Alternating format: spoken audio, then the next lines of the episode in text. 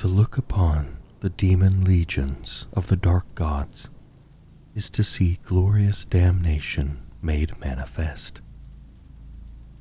The hosts of Khorne march beneath brazen icons and howl their bloodlust as they brandish smoldering blades aloft. The legions of Tzeentch coruscate with kaleidoscopic flame, capering and gibbering even as they endlessly mutate. Nurgle's clades lumber to war amidst roaring storms of plague flies, some slouching, slump shouldered and grim, others ebullient in their festering and malevolent mirth. Those of Slaanesh, meanwhile, advance with deceptive grace, wreathed in perfumed clouds and glittering illusions that drive mortals wild with want, even as they repel and dismay. Khorne.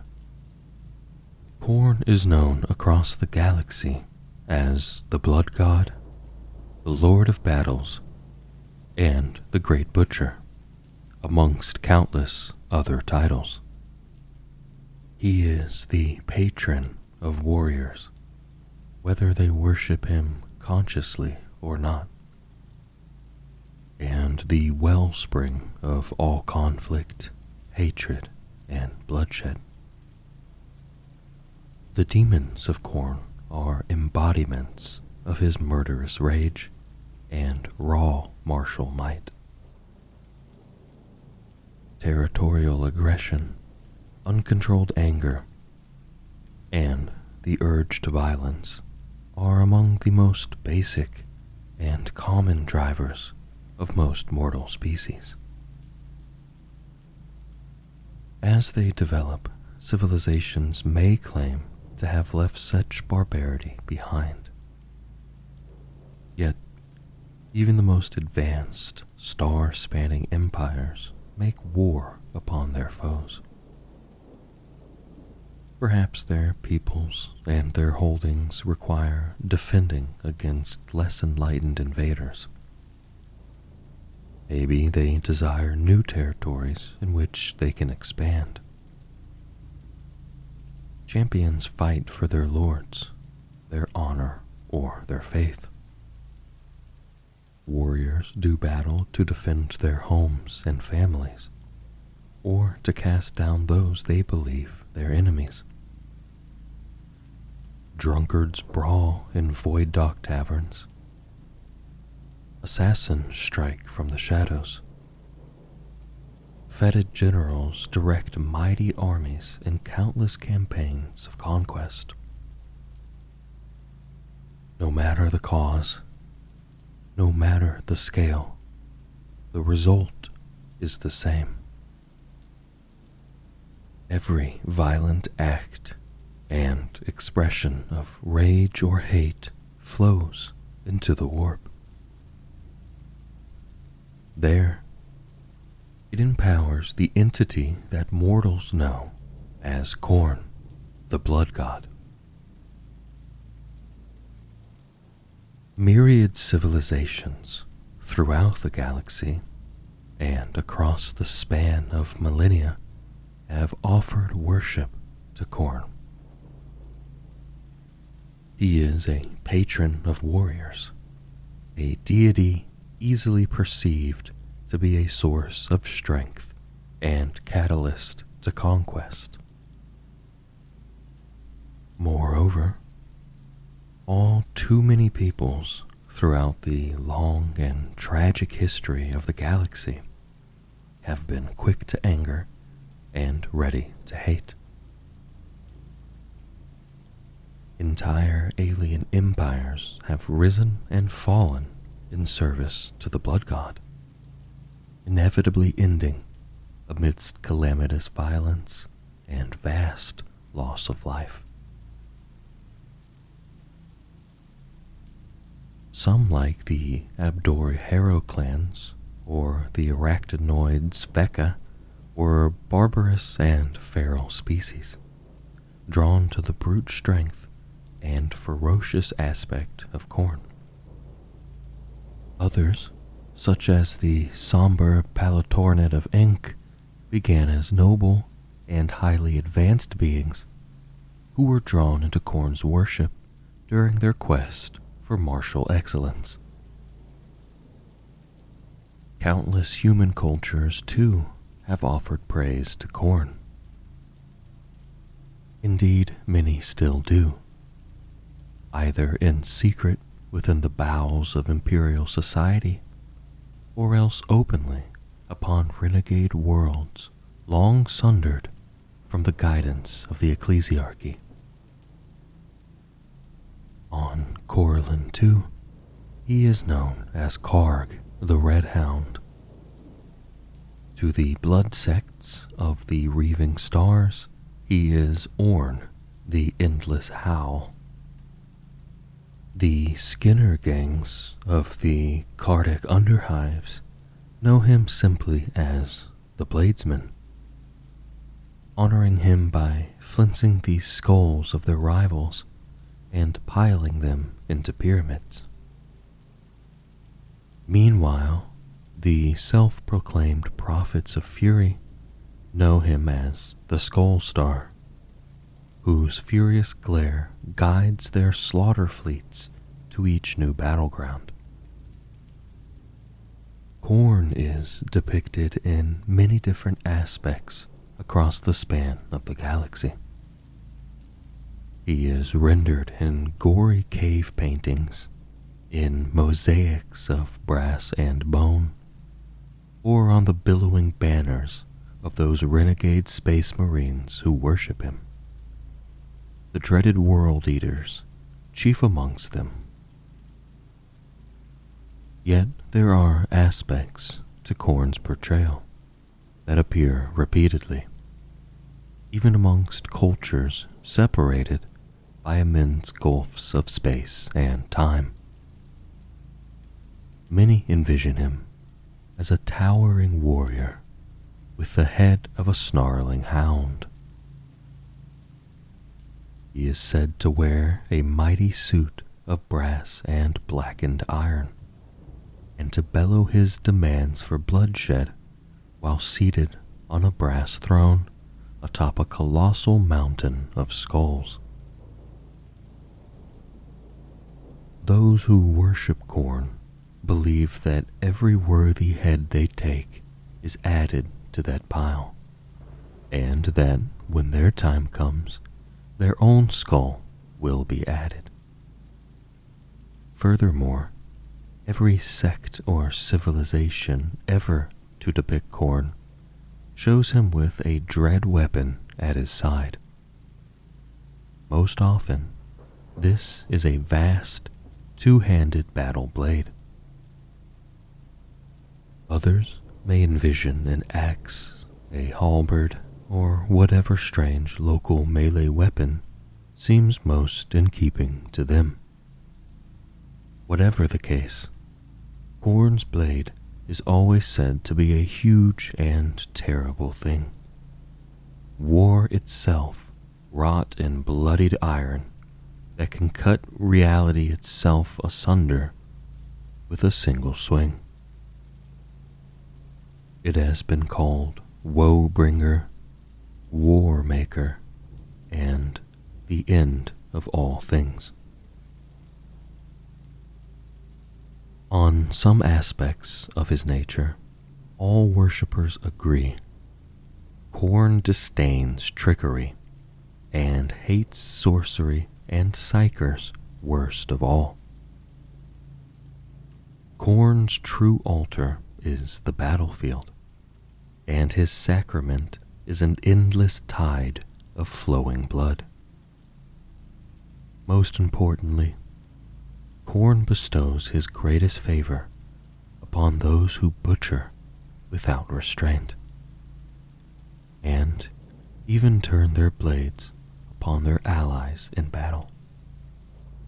Such slaughters, it is said, show their understanding of Khorne's most fundamental tenet. He does not care from whence the blood flows, only that it does. There can be no mistaking Khorne's demons as they surge from the warp to do battle. Furious manifestations of living brass, corded muscle, and bloodied bone. They embody all the blood god's boundless rage and his unending need for battle. Brazen horns howl to herald these demons on set. Their clamor fills the skies, loud as crashing thunder, and echoing from all directions. Feral war cries rip through Vox networks and burst from com beads, so sudden and deafeningly loud that they burn out entire channels and rupture eardrums. The ground shudders and cracks, chasms yawning wide to vomit boiling blood and clattering masses of skulls. Ragged rents split the fabric of reality, infernal firelight swelling from within. Carmine mist billows, blood warm and heavy, with a coppery stink, alive with prowling, half seen shapes with eyes like burning coals. Warriors feel sudden fury grip them. Their discipline and training crumble before the inexplicable urge to turn their weapons upon comrades they have known and valued for years. The sky darkens with whirling ash, or else catches light as flames race through the boiling clouds. Then come the demons, falling upon their victims like an avalanche.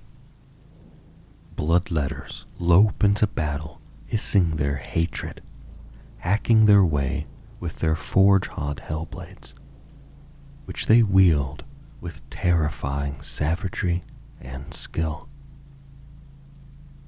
Every blow lops another head from enemies' shoulders, as the blood of their victims form lakes upon the battlefield. Still, more bloodletters claw their way up from beneath its surface to charge into battle. Blood crushers smash everything in their path with single minded ferocity. The brass skinned juggernauts shrugging off firepower that would reduce battle tanks to scrap. Skull cannons clatter into position, the wail of damned souls filling the air as macabre ammunition is stuffed into the weapon's crunching jaws. The air shudders as the cannons fire, raining screaming skulls down upon the foe to detonate in brimstone blasts. Yet, even as warriors are butchered, even as shocking violence reduces everything to bloodied meat, Still, a special kind of terror is reserved for the bloodthirsters. These are the ultimate champions of Khorne. the generals and war leaders of his infernal legions. Towering giants, clad in baroque armor and borne aloft upon vast, leathery wings they are the damnation of humanity made manifest. Where their gaze falls, even the bravest of enemies quail in mindless terror. And wherever the bloodthirsters strike with their massive brazen weapons, even the mightiest armor is torn apart. Tzeentch. An ever shifting multiplicity of concepts are considered to fall within the purview of Tzeentch, as is only appropriate for this strange chaos god.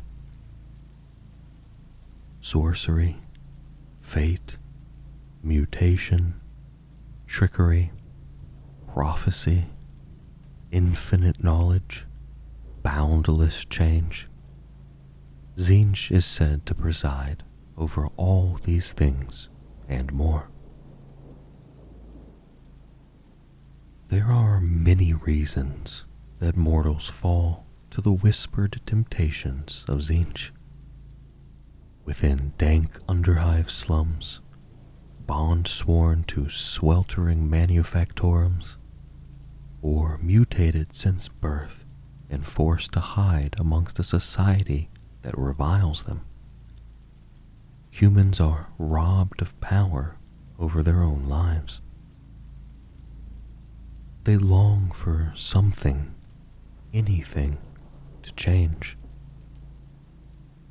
Gradually, that longing becomes a desire for the power to force that change to manifest. Perhaps these desires are altruistic. The wish to feed one starving family, or the honest need to change the hand fate has dealt.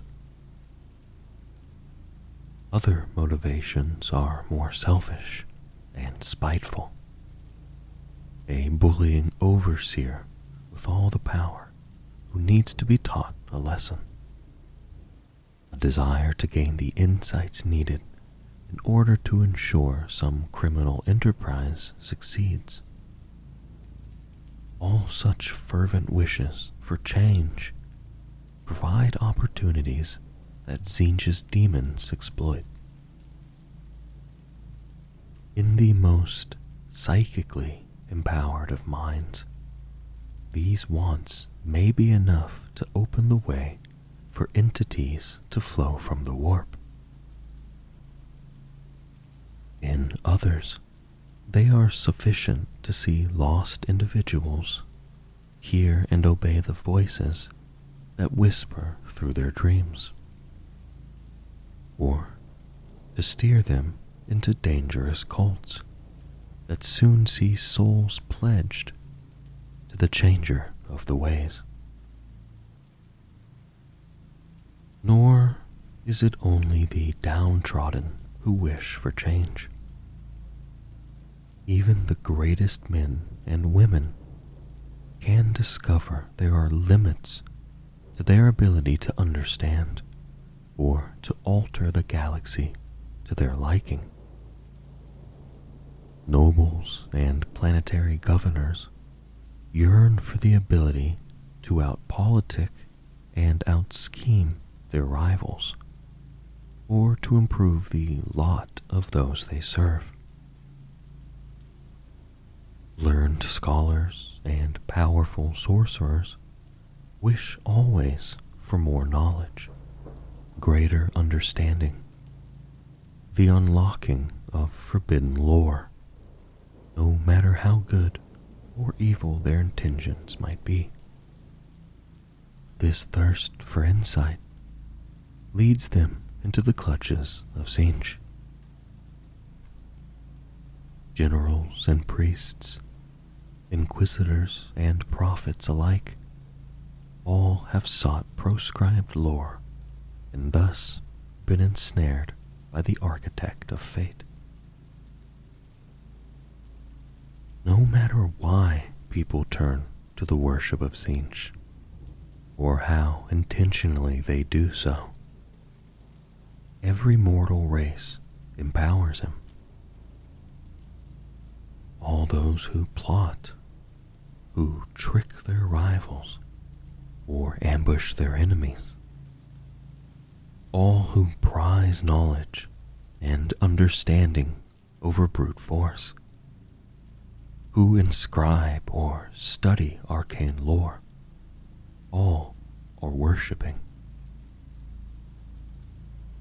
Tzeentch has countless faithful scattered across the galaxy. Some form cults and covens sequestered within forbidden libraries or lurking in fanes in the wilds. Others are cunning manipulators, hidden in plain sight amidst high society. Or even renegade war bands of the heretic Astartes. Most notably, the cults of the Thousand Sons and their demon primarch Magnus the Red. It is easy to see why so many give their allegiance to the architect of fate. His demons whisper secrets into the minds of his faithful, insights they could not possibly glean by other means, and forbidden lore that renders them powerful. His champion's mortal forms undergo incredible changes that are hailed as boons and proof of Tzeentch's favor. Coiling and crushing tentacles, the ability to breathe gouts of warp flame, glassy scales harder than bonded ceramite, diaphanous wings the power to hypnotize with but a glance, labyrinthian and inhuman mental architecture. All these and infinite other blessings may manifest within the bodies of those who offer their souls to the changer of the ways. Then there are the sorceress powers bestowed upon so many of Tzeentch's worshippers. These allow them to hurl blasts of mutating fire, to scry the maddening strands of the future, or to transmogrify the very fabric of real space. Such boons are not freely given. It is said of Tzeentch that he is the great conspirator, the master of enigmatic and ineffable plans of such complexity and galaxy spanning scope that none but he can comprehend them. Every one of his mortal servants, no matter how powerful they might think themselves, is but another puppet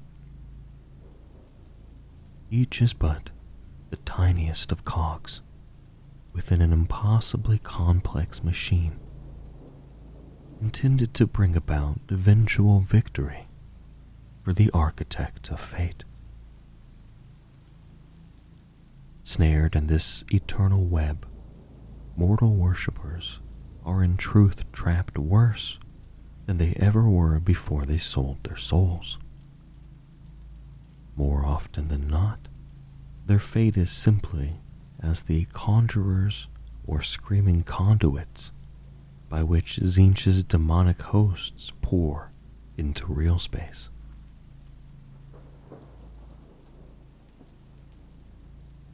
There have been many differing depictions of Tzeentch rendered by mortals as there are stars in the heavens. Some envision an enlightened being of illuminating flame, a constellation of all seeing eyes, or an impossibly intricate puppeteer tugging at the strings of fate.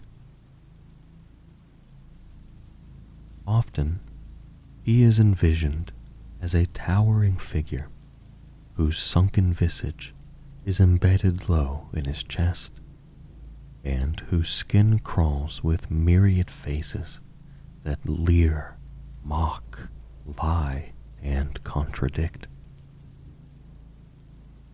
Great horns are depicted curling from Tzeentch's head, crackling with arcane fire, while about him wheel endless expanses of sorcerous energy and overlapping, fractured realities.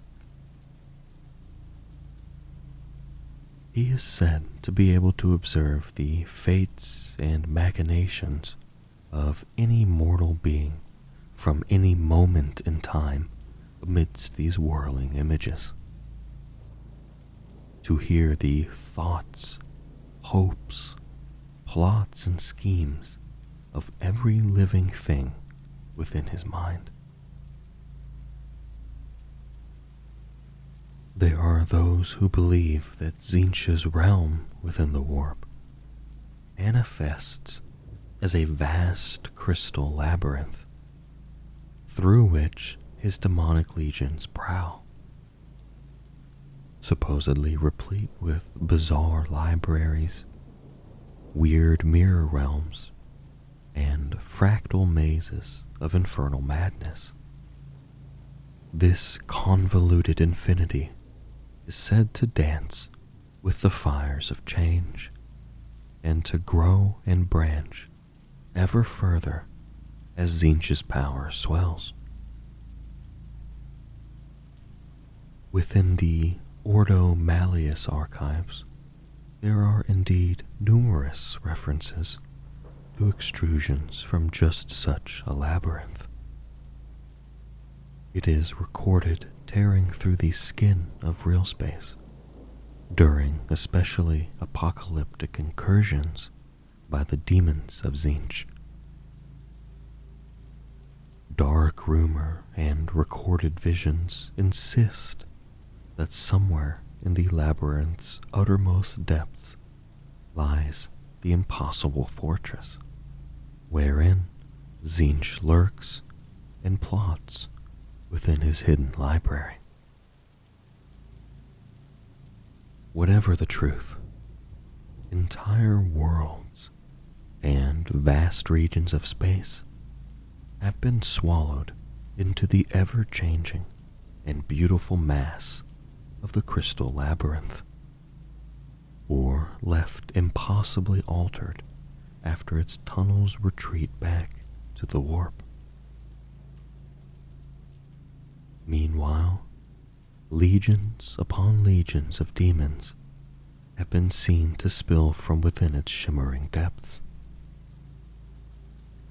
Those demons of Tzeentch are every bit as bizarre and mind bending as their patron deity. The greatest of their number are the Lords of Change which manifest as avian horrors with cruel talons, kaleidoscopic wings, flowing robes, and eyes like windows into the abyss. They are embodiments of Tzeentch's boundless cunning, devious manipulators, and conjurers of illusion whose touch brings mutation. Their sorcerous powers eclipse those of the mightiest mortals. The Lords of Change serve as the generals of Tzeentch's demonic legions and the arch magisters of his infernal covens. Many also work his will upon real space by possessing mighty individuals and secretly abusing their power, or by posing as demigods to be worshipped by and to utterly corrupt primitive peoples. The closest thing to foot soldiers in the Tzeentchian hosts are the horrors these weird humanoid demons possess rubbery and malleable bodies with leering faces set into their chests, lurid pink flesh, and gangling arms that end in wicked talons or gross fungoid digits. They spill toward the enemy in a shimmering tide, tumbling and writhing over and about one another as they cackle, wail, and gibber cacophonously. As manifest motes of Tzeentch's power, each horror possesses formidable sorceress abilities and can hurl mutating warp fire to twist and burn their victims. Moreover, should a pink horror be slain, they are not banished, but instead split into two smaller blue horrors that gurgle and jabber with foul tempered spite even as they continue to assail their victims. Lesser again are the brimstone horrors, swarming imps of living warp flame that cluster about their foes and engulf them in crawling fire. As warriors struggle to hold back the surging tide of sorcery and madness, even stranger entities engulf them from all sides. Blade winged screamers flow through the air, slashing and sinuous. Flamers of Tzeentch bound into battle, spraying tongues of mutating warp flame from myriad yawning maws. With every moment, the demon's victims are twisted and ruined in body and mind, until nothing remains but pleading eyes and screaming maws, dotted amidst heaving masses of unclean, mutant flesh. Nurgle. Nurgle is the plague god he is most often depicted as a hulking, leprous abomination, a mountain of disease bloated flesh, whose pustulant innards spill through his splitting hide amidst a miasma of rot and droning plague flies. Nurgle, they say, hunches over his noxious cauldron and delights in brewing nightmarish contagions to unleash upon the peoples of real space. At first glance, it might seem that few mortal beings would choose to worship Nurgle, and that those who do must surely be mad. The ragged preachers of Nurgle's feculent faith cannot promise martial might on a par with that embodied by Khorne.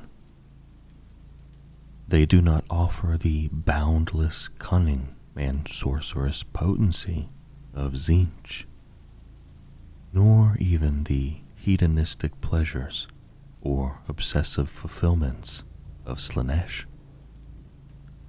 Nurgle's remit is plague. His boons are in themselves supernatural maladies, demonic parasites, and disfiguring mutations. Who but a nihilistic lunatic would willingly offer worship to the author of such woes?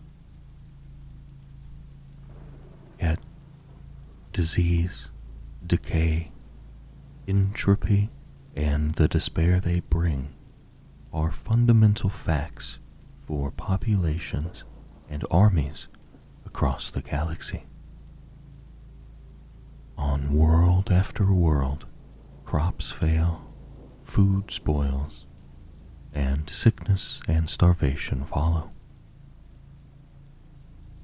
Overcrowded field hospitals are hotbeds for swift spreading infections and feeding grounds for rapacious parasites.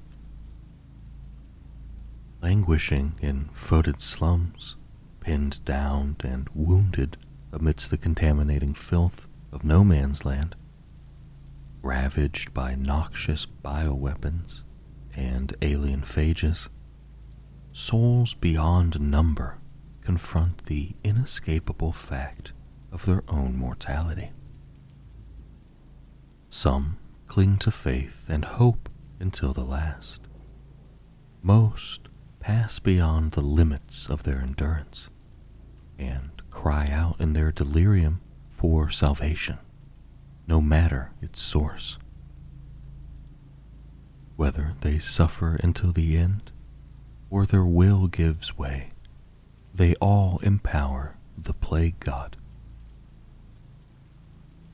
It is said by the worshippers of Nurgle that for all the cruelties he heaps upon real space, he is at heart a fond hearted and grandfatherly deity. There are few whose supplication he would refuse nor deny his rancid gifts. Thus, the worshippers of Nurgle become willing hosts for all his most grotesque contagions, precisely in order to survive their touch.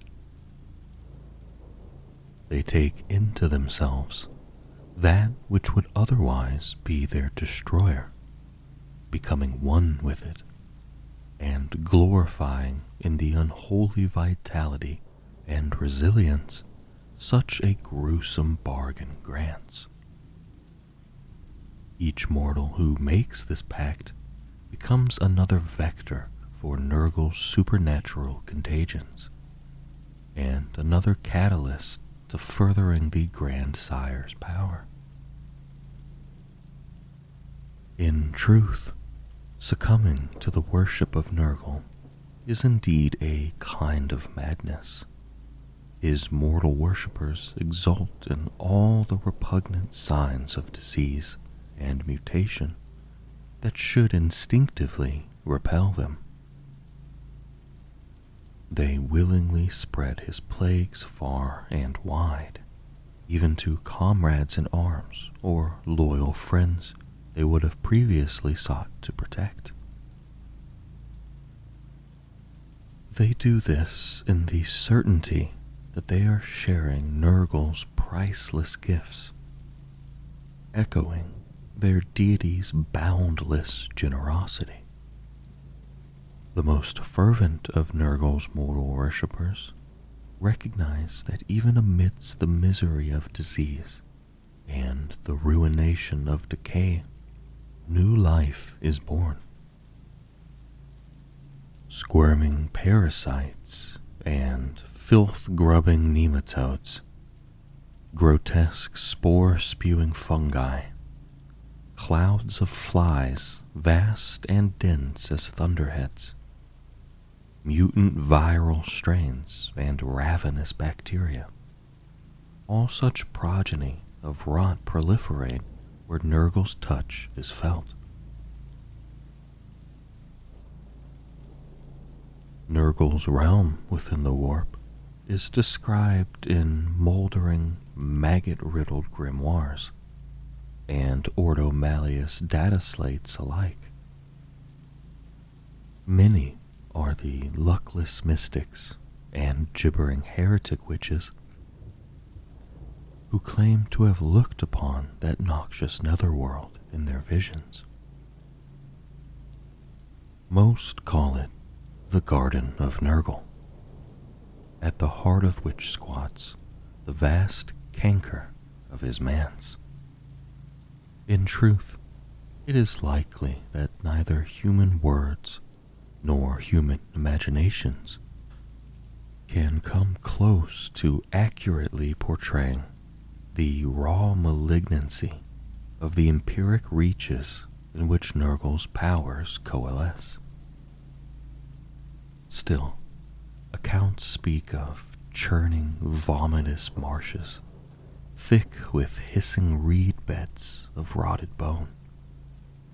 They tell of fungoid forests and of maggot stuffed trees festooned with rustling bells of pallid blooms growing from bloated and foul from soil fertilized with rotting corpses, and of the ghastly plague demons that roam the blighted wilds.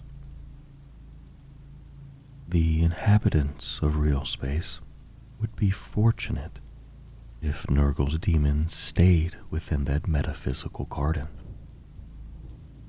Yet wherever the grandfather's power waxes amidst epidemic and sorrow, there his festering legions spill through the veil like foulness gushing from a punctured boil. They come in a shambling mass, their ragged banners flapping in pestilent winds that carry the toiling of discordant bells and the groan of mucus choked voices to their terrified foes. Daylight curdles to a jaundice hue that renders all in sickly shades of pallor and disease. The land itself turns rotten, water thickening to effluent sludge, while plants, animals, and horrified soldiers alike bloat and burst with septic pus and teeming maggots. To fight the demons of Nurgle is to be immersed in inescapable corruption.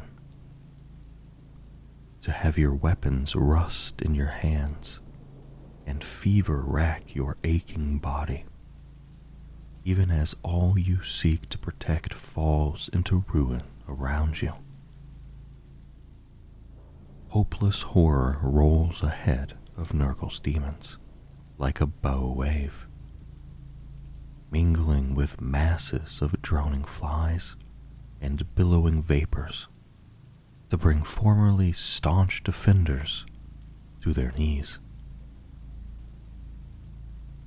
Those who stand and fight face a riot of pestilent grotesques whose diseased warped flesh and rotted innards render them all but impossible to slay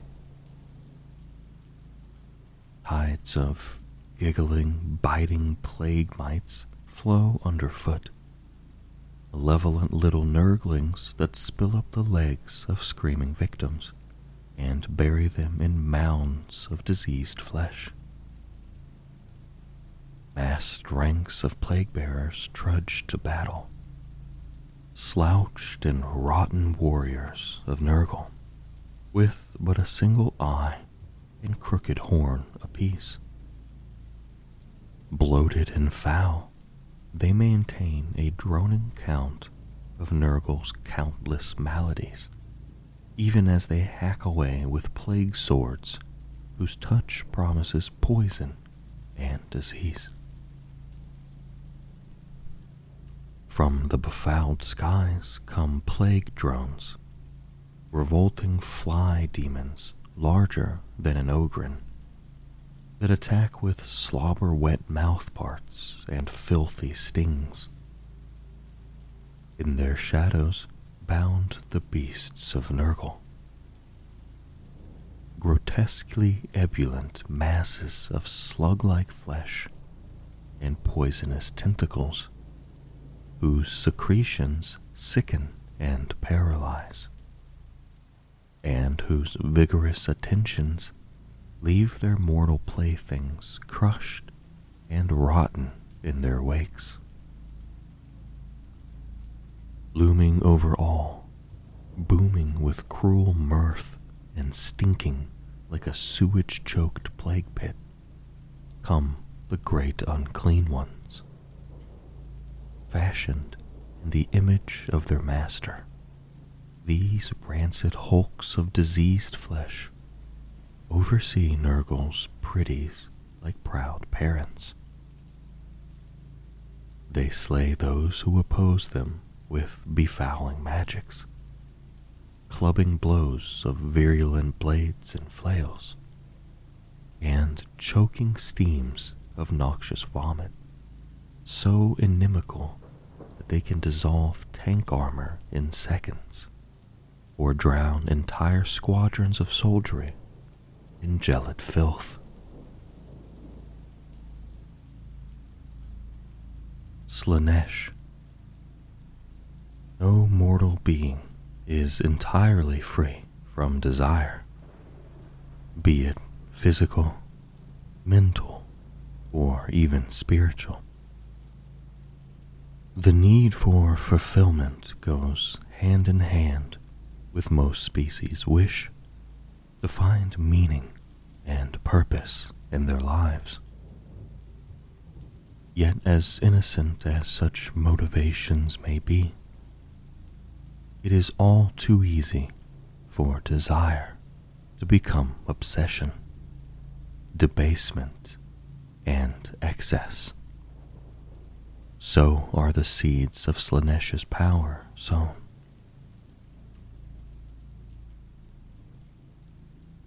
To the cannibal tribes of Goma 6, Slaanesh is known as the Feast Bringer, depicted as a slavering maw vast as a canyon, whose hunger for human flesh can never be sated. To the alien Jorvax, his name is a jarring cacophony of symphonic disharmony looped at mind shattering volume through the organic amplifiers that grow like parasites upon their bodies. The traitorous regiments of Toloso know him as the cruel mirror and mutilate themselves ever more grotesquely in hopeless displays of worship vanity. To the dwindling Aeldari, Slaanesh is named She Who Thirsts, and is both the product of and eternal punishment for their ancient empire's degeneration into murderous debauchery. The Dark Prince, the Lord of Excess, the Perfect One, there are many names for Slaanesh in the great span of the galaxy, as there are obsessions and perversions to waylay incautious and weak willed mortals. Ultimately, it matters not what name or appearance people ascribe to this dark god, however they fixate upon him. They all worship him in their way. Slaanesh is empowered by need and want. By mortals' descents into obsession and their succumbing to temptation in any form. Thus, while he is sometimes portrayed as being the least mighty of the four great chaos gods. In many ways, Slaanesh's power is simply more subtle and insidious than those of his infernal siblings. Moreover, its corrupting taint reaches into everything mortals strive for and want. As such, it is quite possible for Slaanesh to derive power from individuals and deeds that might, at first glance, seem dedicated wholesale to one of his rival deities. A murderous, blade wielding gladiator, for instance, would seem on the surface to be an obvious servant of Khorne. Yet, in that warrior's obsessive need to perfect her blademanship, in her pride at each victory, and her lust for the adulation and accolades she wins, she instead gives unconscious worship to Slaanesh.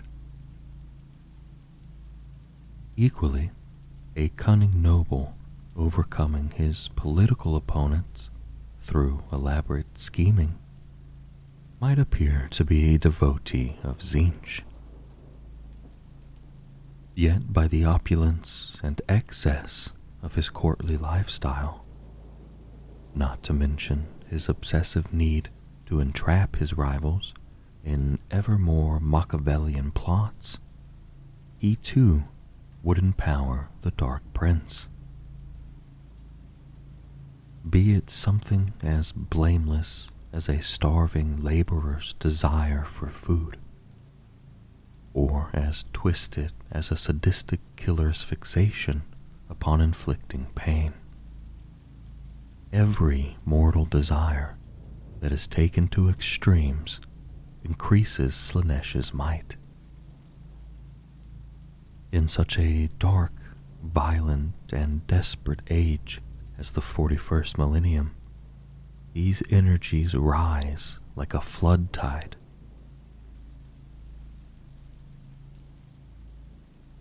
The demons of Slaanesh are manifestations of dark contradiction.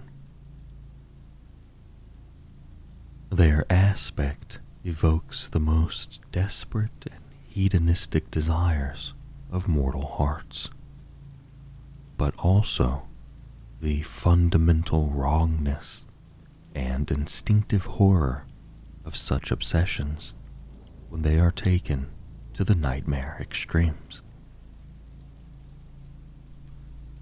They are repugnantly beautiful, jarringly graceful, beguiling and yet wholly terrifying. The mere sight of such impossible entities can steal a mortal's wits, trapping them in an ecstasy of horror and longing that leaves them unable, often unwilling, to fight back. The first warning of these demons' onset may be lilting music, half heard and strangely fascinating, borne to the ear upon a gently perfumed breeze. As the sounds and smells grow more intense, they bring with them the first ripple of unease to mortal hearts. There is something acrid beneath the heady fragrances on the air. Something that hints at stale sweat, spilled blood, and vomit. The faint aria becomes more strident, its source unclear, its notes clashing and intermingling with wailing voices and insidious whispers. Mortals feel their pulses racing unaccountably, their flesh prickling with waves of pleasure and pain. Their minds stray to dark needs, or else slide inexorably into a state of numbing bliss that dulls reactions and slurs speech. Guns slip from nerveless fingers. Tank engines idle as crews let their vehicles roll to a halt. By now, even the softest daylight has become harsh and glaring, curdled with prismatic accents ranging from unnaturally garish to the livid hues of a fresh bruise. Whispering voices slither through comms networks, beguiling, threatening, imploring, and tempting. Sulphurous breath caresses the napes of warriors' necks, and feather-light touches rake their skin, even inside fully sealed suits of armor. Overhead, the clouds contort into writhing half recognizable forms caught between bliss and agony. Bedrock trembles. Those not already lost whisper frantic prayers as all around them the world holds its breath in unwilling anticipation. Then come the demons of Slaanesh. The skin of reality splits open like silken hangings slashed with razor blades, spattering perfumed gore and ectoplasm. Sinuous shapes surge through the rents with discordant shrieks and squeals of unholy delight. Fiends of Slaanesh scuttle toward their disoriented victims. Nightmare amalgamations of insect, equine, and humanoid wreathed in a billowing musk that curdles minds and bewitches souls. They rear over willing prey who drop to their knees with sobs of horrified delight before the fiend's claws and talons descend. Behind these grotesque beasts packs of demonettes, lissom and beguiling monsters that dance toward their victims with insatiable hunger in their eyes. The demonette's every claw stroke is a lethal caress. Their every cry of delight a soul shredding screech, whose mere utterance makes their victims yearn for more.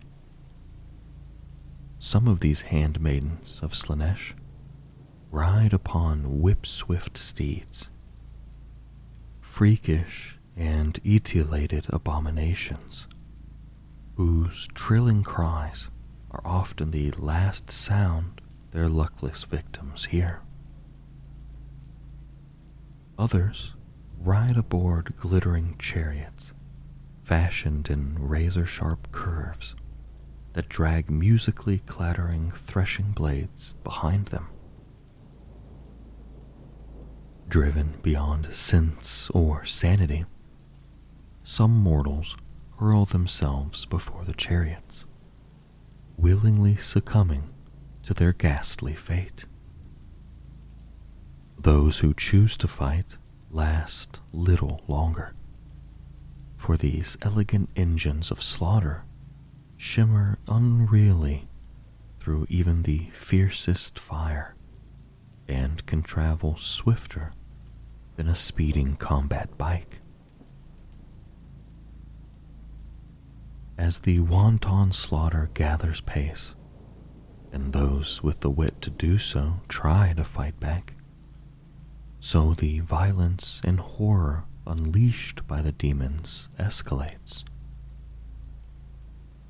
Some torment the foe with sorcerous music, played upon instruments fashioned from contorted and still living mortal supplicants. Others conjure ghastly warp magics that corrupt and ruin their victims, or else drive the foe into wild rampages of cannibalistic debauchery that soon see them destroy themselves. Even amidst such a riot of insane excess, the keepers of secrets loom large as true avatars of the Dark Prince's will. These are the champions and generals of Slaanesh's demon legions, the stealers of souls and corrupters of worlds. At times, they do their work subtly by possessing those open to Slaanesh's wiles, or even better, those whose piety should render them resistant. Be it planetary governors or space marine chapter masters, humble preachers or artists possessed of interplanetary fame, beloved, trusted, or feared individuals, such as these can be employed as tools to lead billions into damnation on Slaanesh's behalf.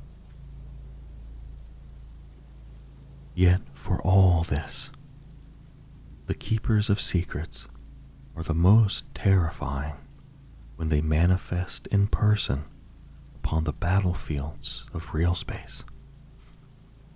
Foes wail with desperate desire and prostrate themselves at the demon's approach, allowing themselves to be crushed with a delicate cruelty beneath talon and hoof. Many warriors claw their eyes out at the sight of the demon's impossible beauty, or topple dead as their hearts rupture with self loathing and lust. The keepers of secrets stalk through the madness, every motion inhumanly graceful, every blow delivered with the precision and might to shear a battle tank in two. Their sorceries can transform the most loyal soldier into a maddened traitor, or kill mortal foes with a barrage of excruciating bliss so delicately cruel that it literally sets their victims' nerves aflame. With these terrible entities dancing at their head, the demon legions of Slaanesh leave battlefields scattered with contorted corpses, their ruined features distorted by death screams of terrified ecstasy.